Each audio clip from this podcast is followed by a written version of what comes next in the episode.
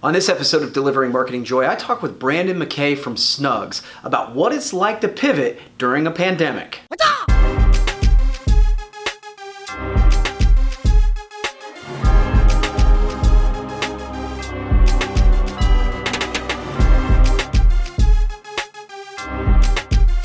Hey there, and welcome to a brand new edition of Delivering Marketing Joy. I'm your host, Kirby Hasseman, and joining me today is a repeat guest, a good friend of mine. He's the CEO of SnugZ, and I really appreciate you taking the time. Brandon McKay, thank you so much, man. I appreciate it.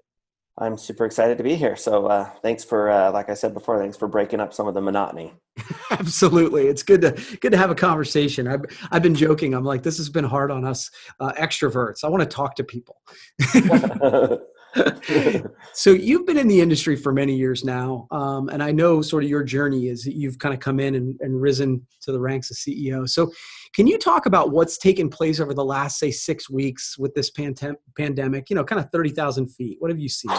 Man, I from uh, kind of uh, after Expo, first part of February, you kind of heard of slight rumblings. Mm-hmm. More was based on supply chain. You know, what's up with supply chain? What are we going to do? Um, things are looking late. They have a little bit of a virus in China. And you're like, right. oh, well, I guess I'll deal with supply chain. Things will be a little late. Right. So that was kind of the first anxiety attack. Is saying, you know, how are we going to deal with this? Right. Then it kind of morphed into something a little more serious, like saying, "Oh wow, can you believe they canceled South by Southwest? Wow, that's intense. Can you yeah. believe that they canceled XYZ? And then it got like real serious. It's like, holy crap! Yeah. They just canceled the NBA with fans in the stands. That was the that to me that was the moment. Yeah, that was like now it's real. Yeah. And the downside to that is of course it was the Utah Jazz that caused that, right? That's right. I forgot about that. It seems so long ago.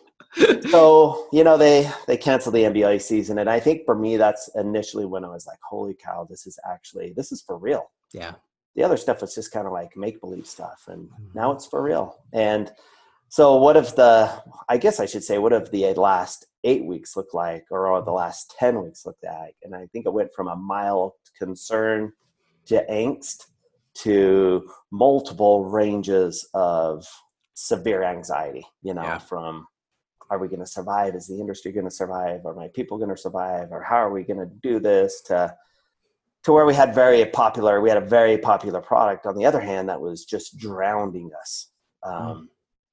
with being in the sanitizer market and mm.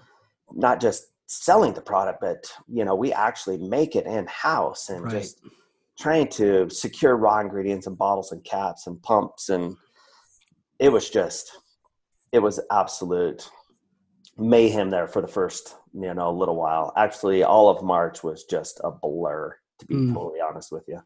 Yeah. So I, am curious, it, sort of your take on this. I've been really impressed with our industry, uh, you know, and our our change to fulfill the new needs. Can you talk a little bit about that from Snug's perspective about what you've done to change and meet the demand? Well, some of it is obviously we had to figure out a way to scale at a much greater scale on the sanitizer side, saying, how do I sell a year's worth of production in six weeks? Yeah.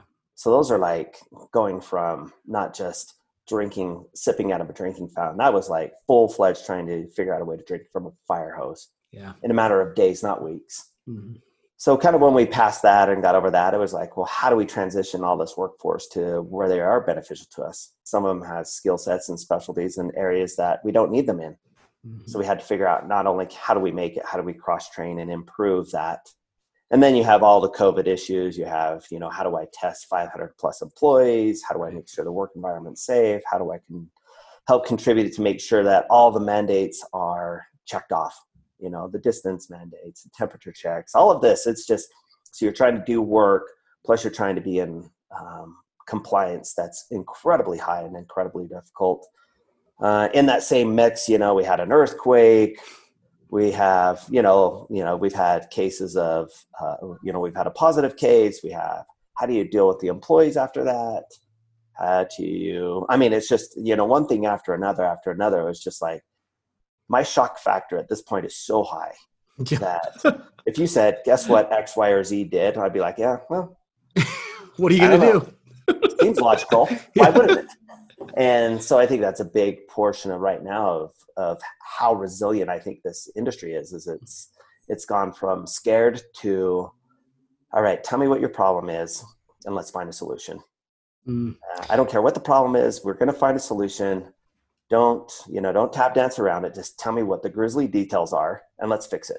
Yeah, yeah, I I've been I, like it's interesting. I mean, we have done some, you know, we've been selling some masks as we were talking about before we started recording, and I'm just fascinated about the the number of products that are being sold within our industry where the supply chain just didn't exist six eight yeah. weeks ago. You know, it so just didn't didn't exist. Nothing. Yeah. So we're making masks right now. Uh, yeah. We did. Uh, we got approached by a local hospital, to actually two hospitals, Intermountain Healthcare and uh, University of Utah Healthcare Mm-hmm. And they said, "Hey, you know what? We can't get the the masks that we need out of Asia. We for our clinical workers, doctors, nurses, frontline employees, we have to change our masks every single time that we come into contact with mm-hmm. a new human being. We need five million masks." So we, uh, in a matter of two weeks, we went from don't know how to make masks to how do we make a disposable, single-use uh, polypropylene mask with ties and elastics and uh, as of this morning, and this will be dated, so by the time maybe this interview gets out, but we, as of this morning, we shipped our three millionth mask. Wow! In three weeks. That's incredible. And we have two weeks to go, so the the overall PO is for five million masks, and I think it will exceed that. So that five million masks gets them really sixty days of frontline worker wow protection good for you man. That's amazing. Uh, so uh, i'm curious to know sort of looking into the crystal ball um, your take on this what what do you think the future holds for the industry? Do you do you think we stay in the ppe business? Does it go back to normal? Is it somewhere in between? What do you think? I think it's going to be somewhere in between right? So i think there are manufacturers and there are people that understand ppe right? Mm-hmm. so yeah fastenal and cintas and aramark and some of these people that are in the traditional ppe arena and they buy from 3M or Scotchgard or whoever you know they get their PPE from. That supply chain, I think, will probably catch up at some point, right? Right. They'll be able to to get their head above water, um, but I do believe that the footprint of promo is here to stay.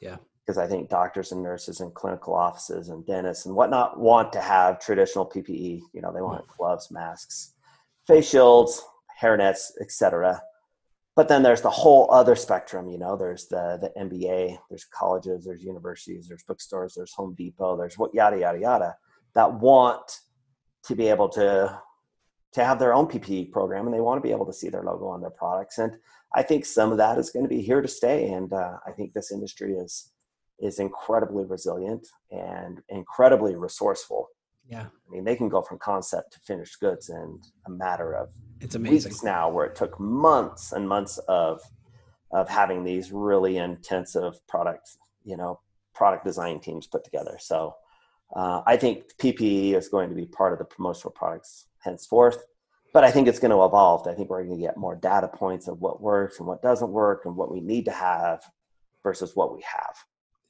And right now we have a little bit of everything right for sure for sure well, I appreciate it, man. You've taken the time. I know in your busy schedule, you've answered my three questions. I give everybody a chance to ask me one question. Do you have one for me? Yep. So mine's going to be uh, maybe a two part question, which okay. I think will be fun. So, okay.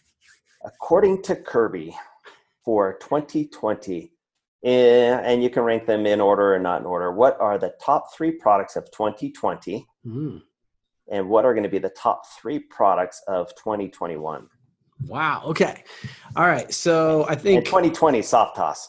Yeah, right. Because I, I figure it's hand sanitizers and masks are one and two.